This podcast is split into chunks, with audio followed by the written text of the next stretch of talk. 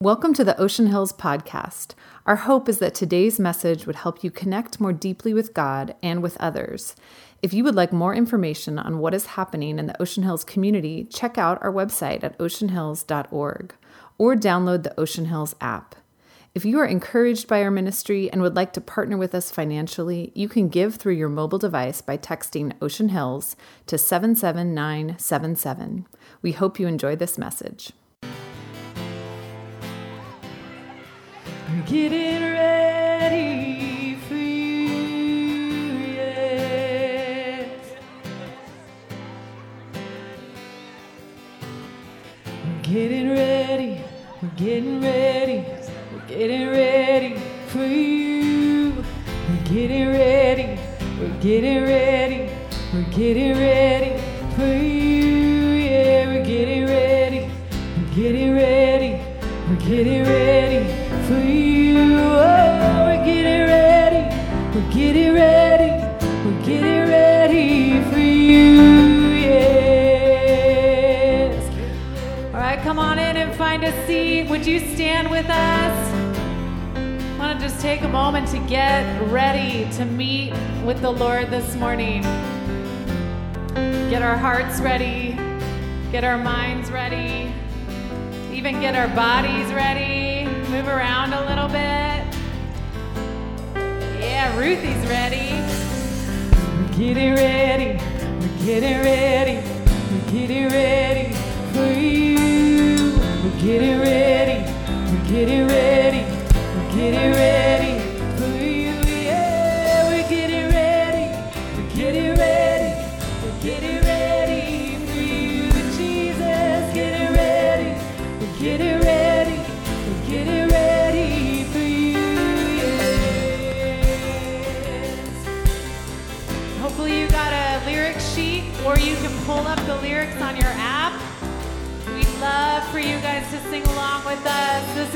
about us singing at you, this is about lifting our voices as one church, lifting our praise, our adoration, all together as one voice. Let's sing this. We'll shout to the whole world. We'll shout till the whole world hears it. We'll sing till the whole earth knows. King Jesus, He is faithful. He is a blessed hope. We'll shout till the whole world. We'll sing till the whole world knows.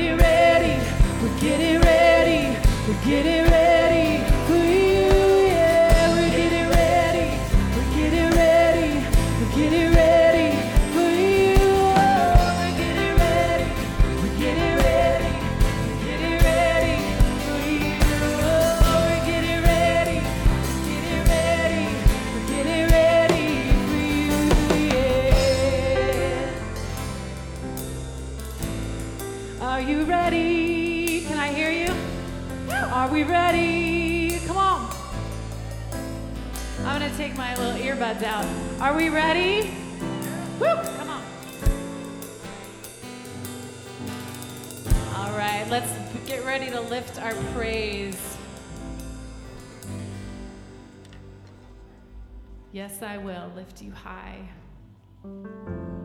even in the lowest valley. Yes, I will bless your name and sing for joy, even if my heart is heavy. Let's sing this. I count on one thing.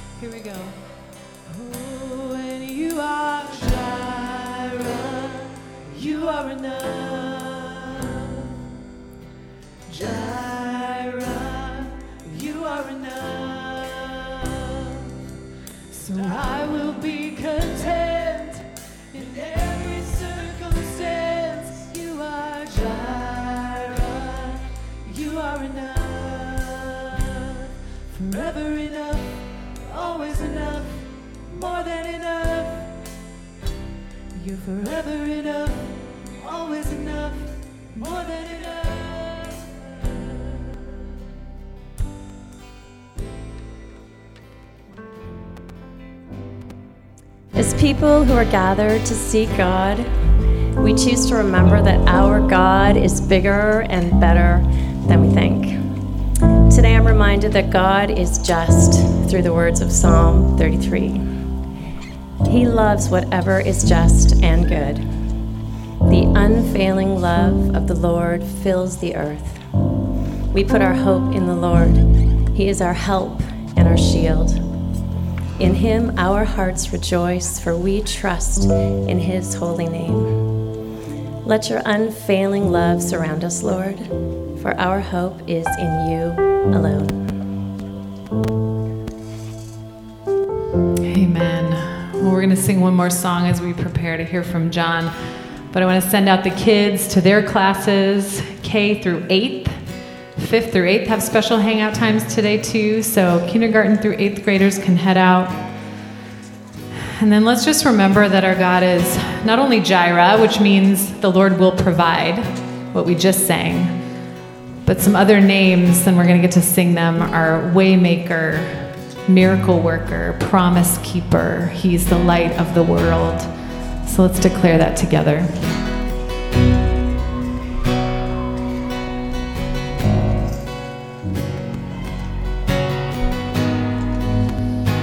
Here You us. are here, moving in our midst.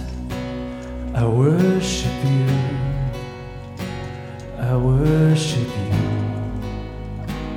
You are here, working in this place.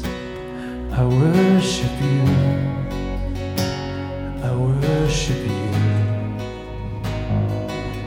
You are waymaker, miracle worker, promise keeper, light in the darkness, my God. That is who you are. You are waymaker, miracle worker, promise keeper, light in the darkness, my God. That is who you are. Touching every heart. I worship you. I worship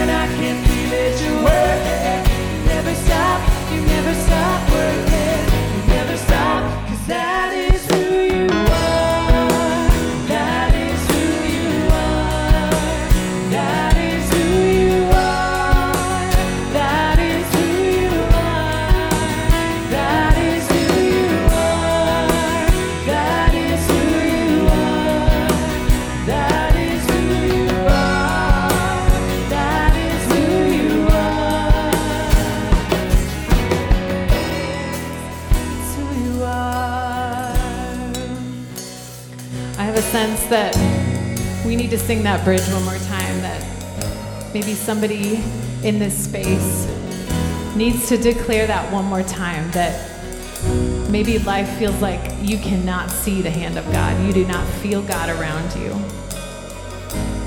Maybe it feels like God has left the building.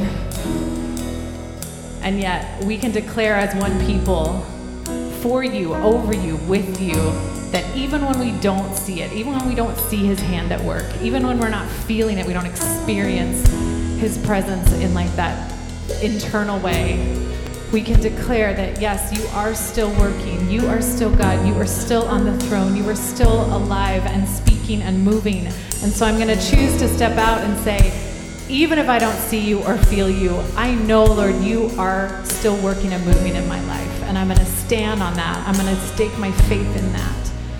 And so let's sing that together. Sing it for those around you, sing it over yourself. Let's fill this place with this declaration of faith, even when I don't see it. I know you're working, Lord. Even when you're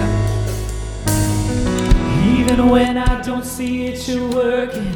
Even when I can't feel it, you're working. You never stop, you never stop working. You never stop, you never stop working.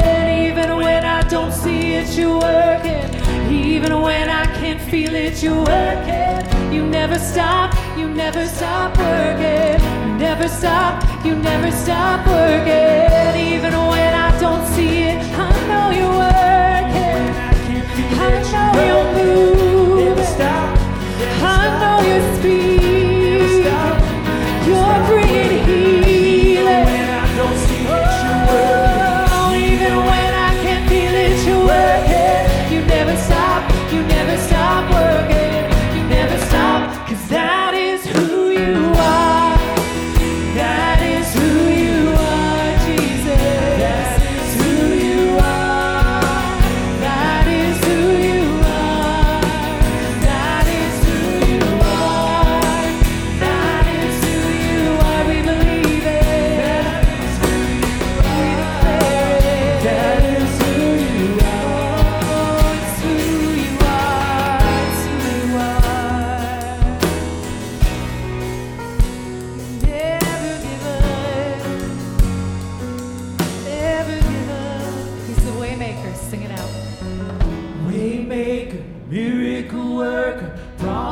Keeper, light in the darkness, my God, that is who you are. You are waymaker, miracle worker, promise keeper, light in the darkness, my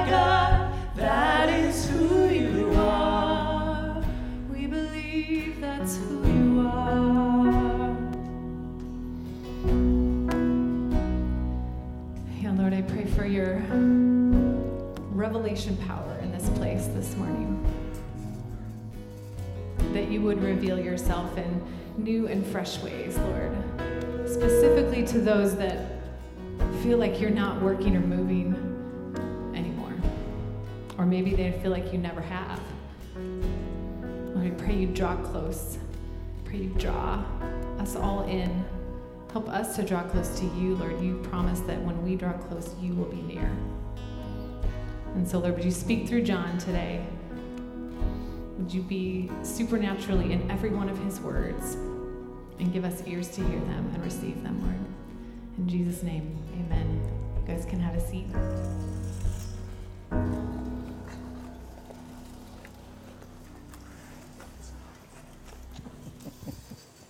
Good morning. I love this courtyard. You guys, are you enjoying the courtyard? I'm enjoying this courtyard. You guys have a better seat than I do. I've got the sun here, uh, and I am going to not wear a hat, but we're going to uh, we're, we're going to just jump into the message. If you're new with us, we're in a sermon series on the book of Nehemiah. We're walking through it a chapter at a time. Uh, the theme is rebuilding, rebuilding, rebuilding, rebuilding. I wonder, maybe I start by asking you is there an area in your life that needs to be rebuilt? Is there a relationship in your life that needs to be rebuilt? It could be uh, a reputation that, that uh, you, you need to rebuild it at work. you've lost credibility. It may be that you need to uh, rebuild your financial life because you're in bankruptcy, you're in so much debt, you're, you're just drowning in that. Where, where in your life do you need the good news that God sees you, He knows you, He loves you? He's Jireh, He's the provider when we walk in His ways, when we make choices that honor Him. Life just seems to work so much better than when we make choices and decisions of walking in our own ways selfishly. Uh, when we make it all about me, when I make my life about me, my life doesn't work so well. I don't know about you, but so we're in this this this whole big theme of rebuilding, and one of the things about um, teaching out of the Bible, there's different there's there, there, there's textual teaching and there's topical teaching. Textual teaching is when you walk verse by verse and chapter by chapter through the Bible. Great way. Uh, great way to teach, but not the only way. In fact, Jesus didn't teach that way, just spoiler alert. When people go, that's the only way to teach in churches, I'm just going to tell you, Jesus never did that. Jesus was a storyteller. So, the topical is when we take topics. We're going to do a series on marriage. We're going to do a series on you fill in the blank, right? Spiritual growth, whatever it is. That's what we would call topical teaching. So there's both textual and there's topical. Right now, we're in a series that is textual. It's a book of the Bible, Nehemiah, Old Testament. And when you teach through the Bible, verse by verse, chapter by chapter, here's what I want you to hear. You don't get to choose the topic, the topic chooses you. And that's one of the great parts of teaching through the Bible, verse by verse and chapter by chapter. You don't get to choose the topic, the text chooses you, and then you have to wrestle with it. Earl Palmer, I love what he said, the great Presbyterian pastor said, uh, speaking and teaching God's word is when you take the text and you take real life and you bring them together and make them collide, and then you got to wrestle with the fallout of that. Taking God's word and taking real life, what's happening in the culture, what's happening in your life, your real life, and you bring God's word into, in, into that, and, and you bring them together and they collide, and then you, you have to figure out okay, now how do I make sense of, of God and my life, and how do I become the man, the woman that God dreams for me to become? So, with that being said, we're in Nehemiah chapter 5. And uh, Nehemiah chapter 5 takes a turn. It, uh, if I were to say the big ideas here of Nehemiah 5, hang on now, hold your breath. I know some of you have justice or injustice fatigue. I know some of you are like, uh, we're not going to talk about this again. We've been talking about this for two years, right? Nehemiah 5 is about injustice. Nehemiah 5 is about exploitation of others. Nehemiah 5 is about greed. Leaders being greedy and exploiting hardworking people and the injustice of that. Listen as I read the first five verses if you have a Bible. Feel free to follow along or on your phone. Nehemiah chapter 5. So they're rebuilding the wall.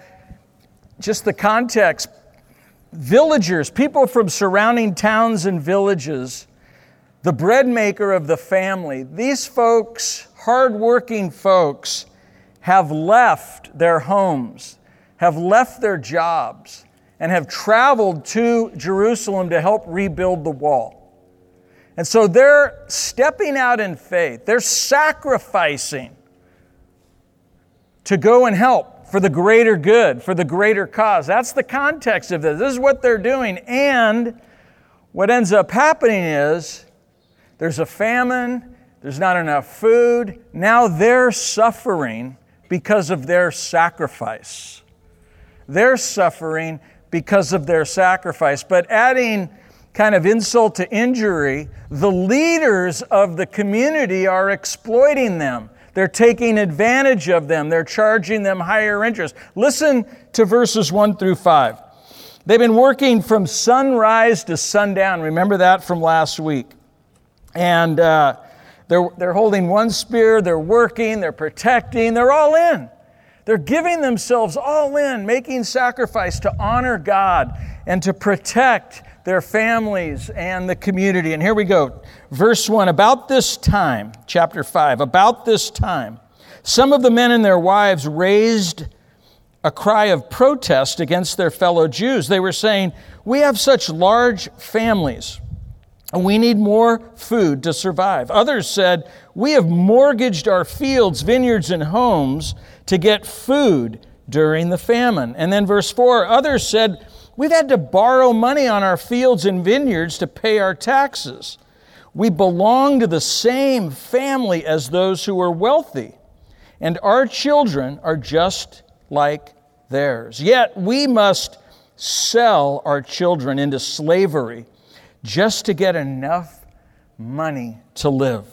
We've already sold some of our daughters, and we're helpless to do anything about it. We're helpless to do anything about it for our fields and vineyards are already mortgaged to others. So, do you see what's going on?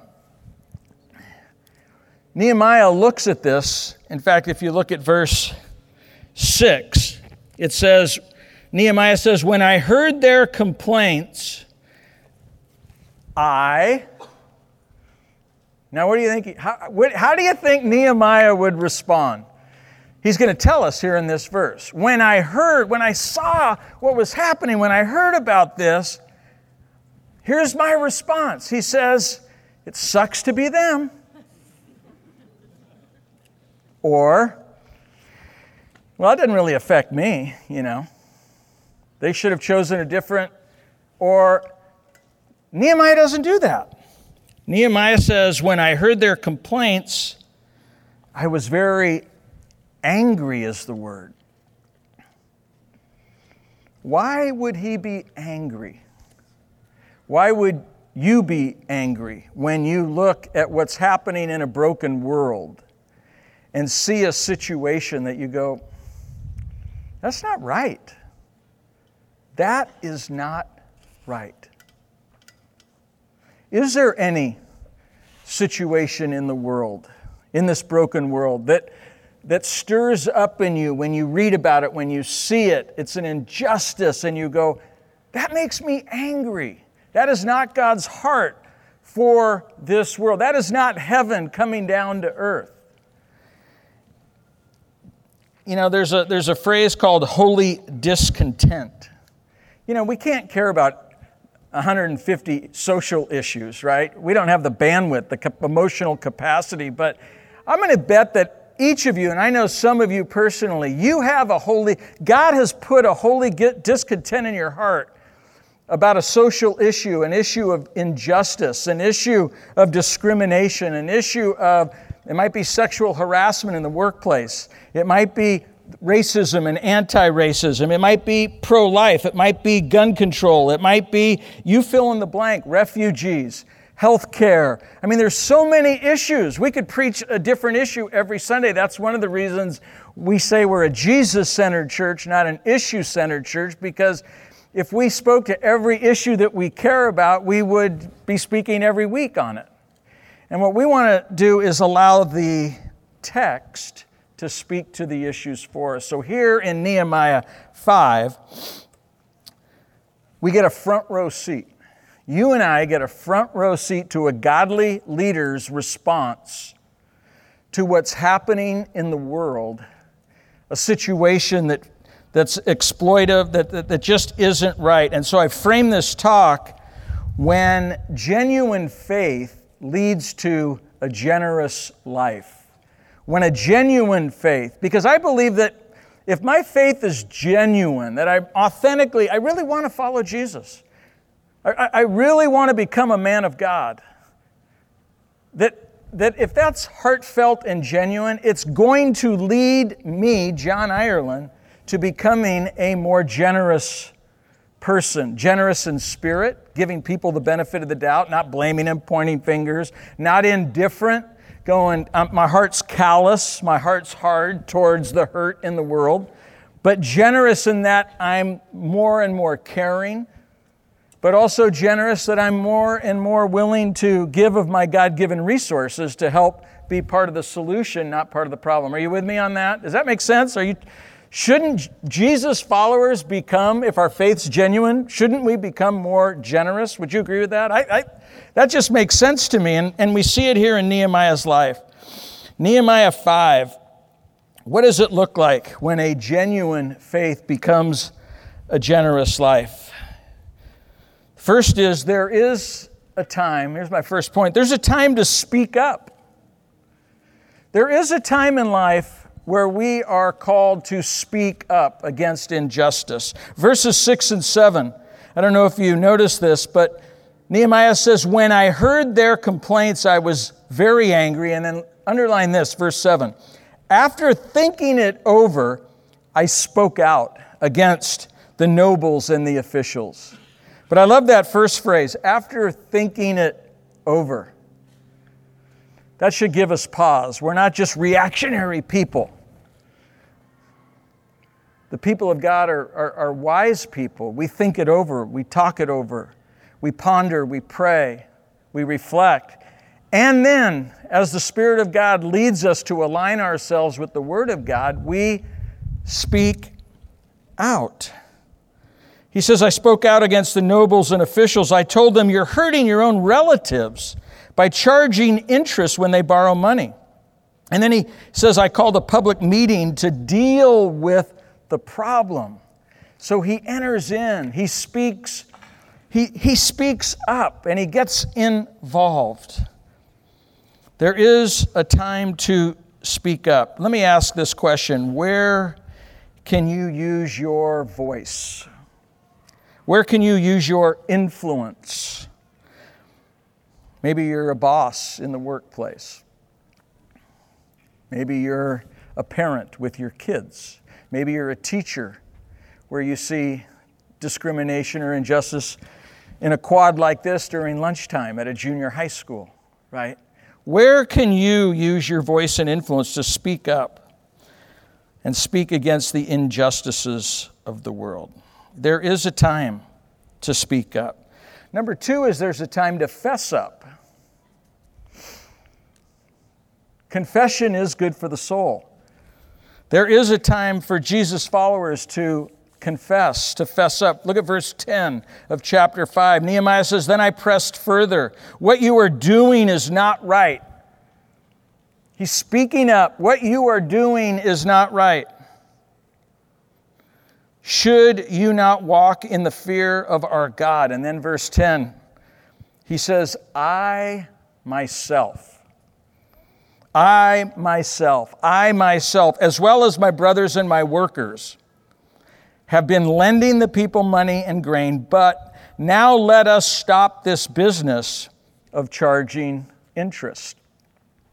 See, the agreement in God's law was God's people wouldn't charge God's people interest in loans. Nehemiah says, guilty, guilty. I myself here he is, the spiritual leader, right? He's calling out the people of God, but he includes himself. I love that. That takes humility. But last time I read the Bible, Jesus' followers are to choose humility. We're not above it, we're included. We're part of the problem of this world. Nehemiah says, I myself.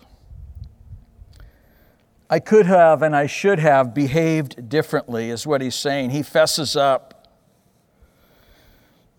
I wonder if you can look at yourself, your life. Is there any part of your life where you could say, I got to own my part in why this world is broken? Can you look at this broken world and go, I'm part of the problem? I actually am part of the problem. I fess up. I've contributed. I've said something. I've left something that I should have done undone. I could have given to this cause when it came across, and I felt like I should have, but I, I decided not to. I, you fill in the blank. There is a time to fess up. Now, I'm going to just say this because I think the people of God, I, I just think the people of God should and want to be known as people of grace and forgiveness. So we live in a culture that if you do fess up, It doesn't matter. You're fired, you're canceled, you're out, you're this. And it, it, it's, that's not God's way either. When there's genuine humility, genuine repentance, genuine, I screwed up, I blew it, and I own it, and I need to ask forgiveness. I just believe that the people of God, we should be known for second chances, don't you? I mean, isn't God the God of second chances? But we live in a culture of if you screw up once, you're out. You're fired, you're canceled, your career's over, you're out of the church, you're out of whatever. And when I read scripture, I think God is a God of justice, but mercy, I think the Bible says, triumphs over what? Judgment. Mercy triumphs, trumps judgment. Mercy, mercy, mercy. Jesus, have mercy on me, a sinner, and on you. There is a time to speak up, there's a time to fess up. So let's become good forgivers too. Billy Graham's wife said that about marriage. If you're going to be married, man, you got to become a really good forgiver. Well, I think being part of the church and part of life today, you have to become a really good forgiver. And then there's a time to step up. Verses 14 and 15. For the entire 12 years that I was governor of Judah, notice position. He's the governor of Judah, Nehemiah. He says, Neither I nor my officials drew on our official food allowance. Just stop there. I had a right. There's something I could have done, but I chose not to. And it's related to a perk, it's related to money, it's related to finance. I could have, I had the right to, but I chose not to for the greater good. Not about me, it's about the greater good. So I made a godly choice that, that actually was going to come out of my own pocket. It was going to cost me, Nehemiah is saying.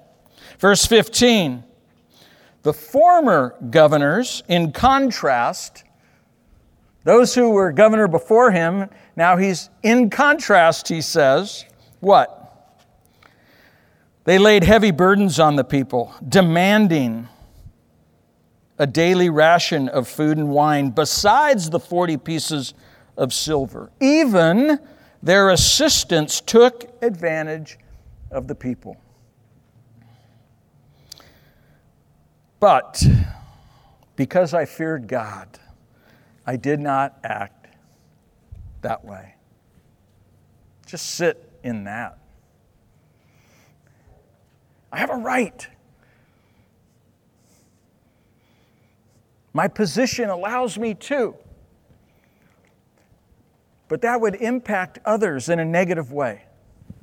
And so I'm going to make a different choice, a godly choice. And I'm going to take it on myself. It's going to come out of my pocket. I'm going to sacrifice.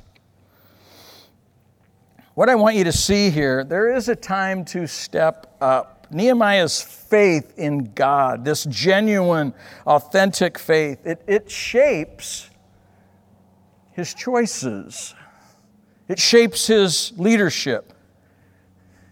It shapes his convictions. It shapes his compassion to help people that are hurting. It shapes his commitment to, if you keep reading the story, he actually gets out of the bureaucracy in his office of governor and he goes down and he serves manual labor on the wall. He's not better than everybody else. He actually gets out of the office takes his coat and tie off, and he gets down there and he says, I'm not above this. I'm part of the work as well. And it's his faith that impacts his lifestyle, his faith that impacts his attitude toward money, his faith that impacts his attitude toward greed or generosity. And he steps up. In chapter 5, read it yourself. He steps up, he steps up, he steps up. He speaks up, he fesses up, and he steps up. Now, I do want to just say there, if we, if we press deeper into the story, there's, there's a few attitudes that come out of Nehemiah's life toward money that we see. It's just interesting as I, I, as this week I kept reading and rereading chapter 5 and, and here's what leaked out of the text into my own soul. letting Nehemiah mentor me this week in, in, in chapter 5. Number one, it's not okay to see people in desperate need of help and do nothing. The people of God, when we see people in desperate need of help and we do nothing, that's not the way of, of God. We see that in Nehemiah. Deuteronomy 15:10, if you have a Bible, underline this. It says, Give generously to the poor, not grudgingly. Underline that part, not grudgingly. Circle that. Put a star around it. Use a yellow highlighter. Not grudgingly. I'm speaking to myself, right? Sometimes when you speak, you're preaching to yourself. Did you know that? A lot of times when I'm up here, man, I'm just speaking to myself. Give generously to the poor, not grudgingly, for the Lord your God will bless you in everything you do. Do you trust the Word of God? God's saying, if you live this way, I, I see it. Even, even when you don't know that I'm working, I am working in your life and your heart. I see what, how you're living. I'm going to bless you if you live my way. James 2 says, Suppose a brother or sister is without clothes and daily food. If one of you says to them, Go in peace, keep warm and well fed, but does nothing about their physical needs, what good is it? In the same way, faith, faith by itself, if it's not accompanied by action, is dead. Ah, I wish that wasn't in the Bible. I just want to believe the right things. I don't want to have it impact the way I live, right? James says, if my faith isn't impacting the choices I'm making towards those who are hurting and suffering, my faith is dead.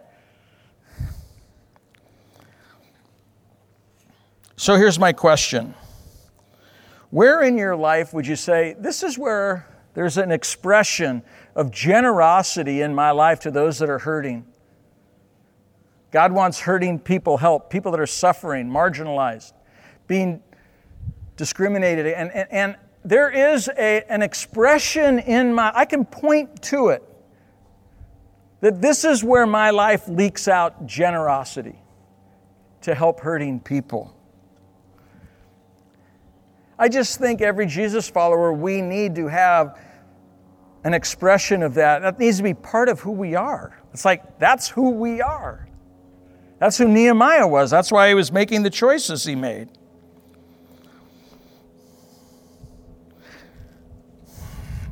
I don't like this quote, but I'm going to read it because it bothered me this week. Thomas Merton. To consider persons and events and situations only in the light of their effect upon myself is to live on the doorstep of hell. Whoa, what?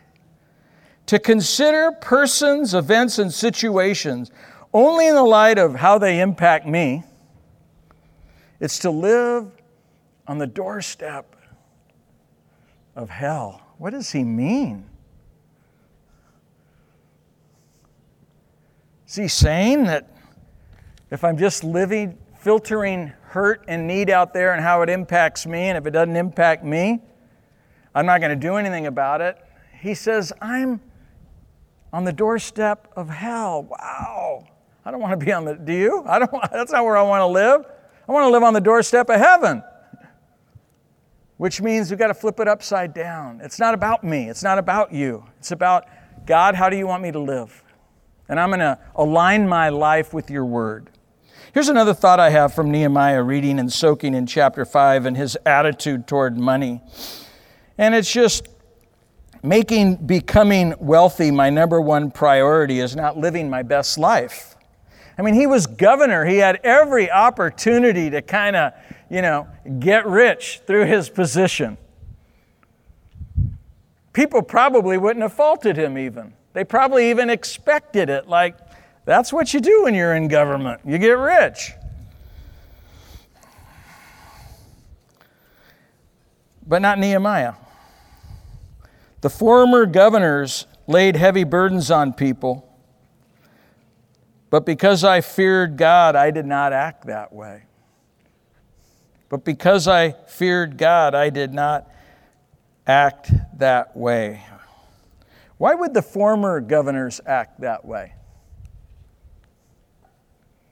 Why would the former governors exploit people, charge extra taxes?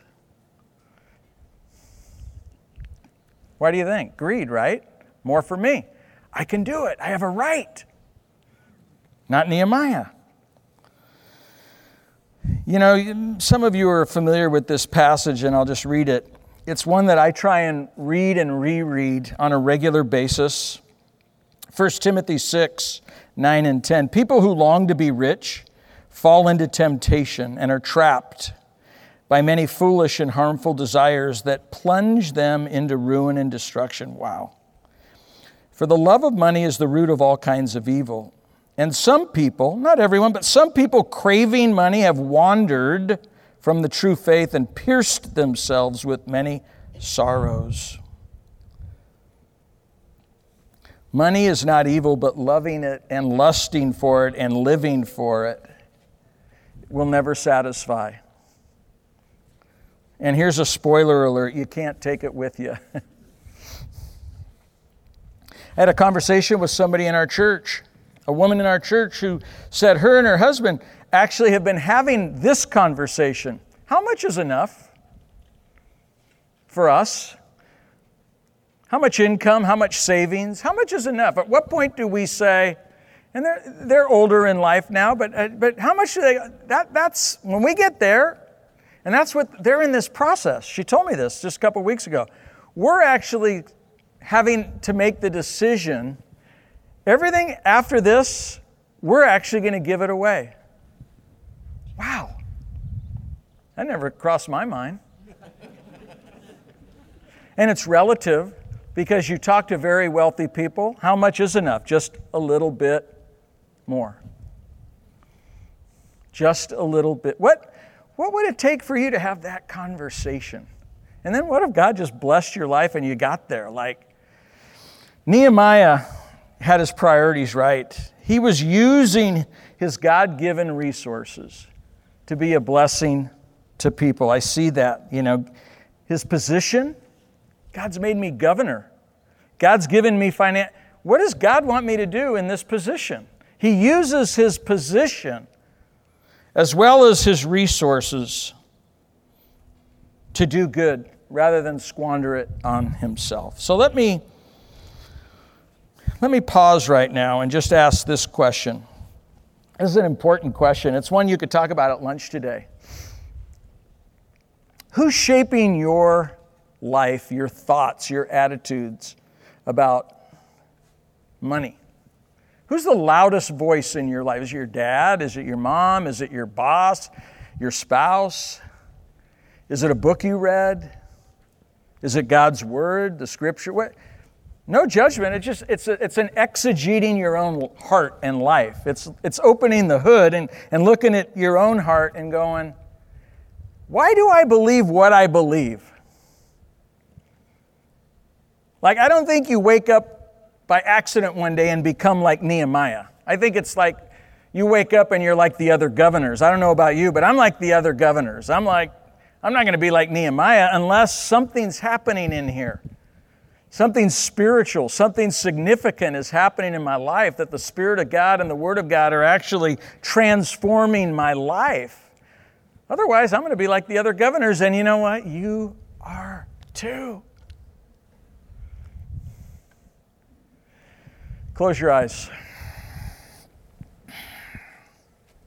Right here, right now, we invite the Spirit of God to do that heart surgery in us. We want to be people that bring heaven to earth. Not just in our own family with our own kids. Jesus, you redefined family and kids. In the Gospels, who are my mother and my brothers? It's people that do the will of God. That's my true family. You said that, Jesus. I didn't. And I pray that your voice would have the biggest influence in my heart and life. I pray that your word would shape my attitude toward the poor, towards issues of injustice, towards greed God, I pray that you would make my heart and our hearts tender toward you, that we'd be people that would own and fess up to where we fall short, that we'd have enough humility to say, Yeah, that's me. I'm, I, me too. I'm included. I've made some bad choices, some selfish choices. And then, Lord, show us where you want us to speak up or step up to make a difference in this world, to make this world a better place. Right here, right now, all through this quad, this patio, I pray the Spirit of God would be speaking deeply into our hearts to show us the kind of people you want us to be, that we would live our best life, that abundant life that you promised. In Jesus' name. And everybody said, Amen.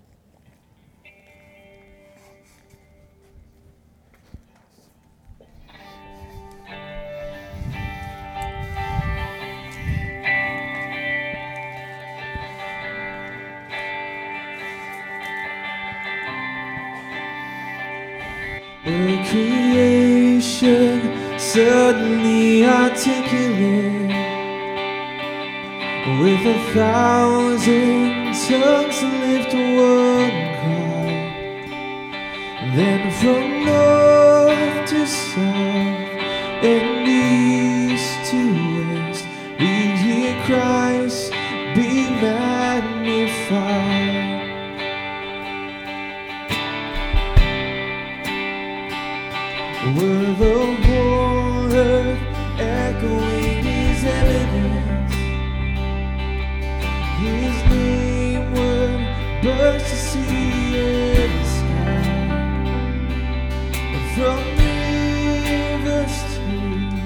To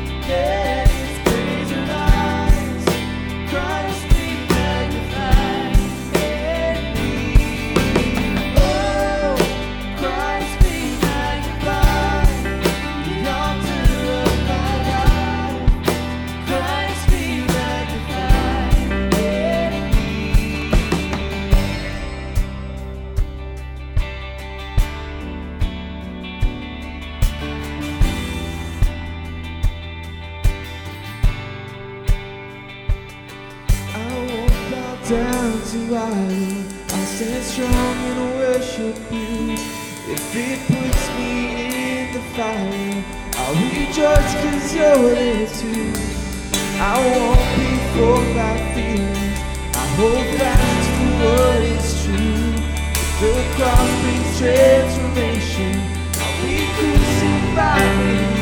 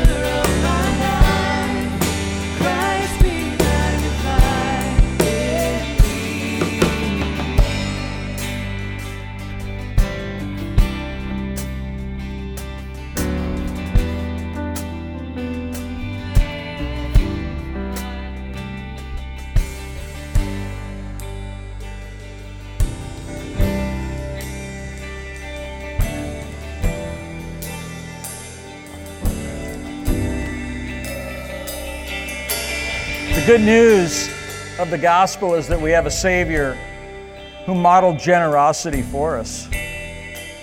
All you got to do is look at the cross, the most generous act. He gave completely of himself, sacrificed his life. Why? For the greater good, for the salvation of the world. We have a God who never gives up on us. Wherever you are on your journey of genuine faith, maybe you're going, my faith doesn't feel very authentic or genuine. I'm kind of going through the motions. God is there with you in it, saying, let me help you take a next step. Some of you are going, I don't even know if I believe anymore. God's right there, not judging you, but saying, My mercies are new every morning. Let me help you take a next step. Some of you, full of faith your whole life in church, but maybe feel stuck. God's right there, honoring you, but saying, Let me help you take your next step. We serve a generous God who gave his life, and he keeps giving himself to us each and every day by the power of his Spirit. Let's stand together. Let's affirm that faith by saying God is good all the time. And He really is bigger and better than we think. He really is. Keep reading the Word and you'll find that and discover it. Have a great week. And go Giants. Can I say that?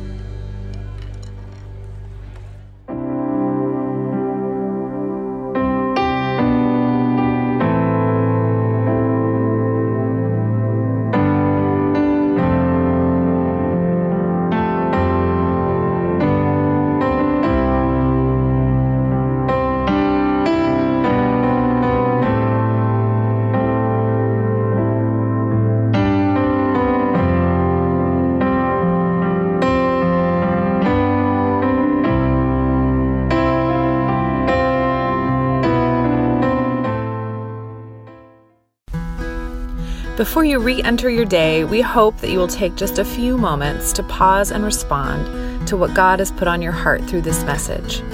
Thank you again for listening to the Ocean Hills podcast. For access to more sermons, visit the Watch and Listen page on oceanhills.org or find them on the Ocean Hills app.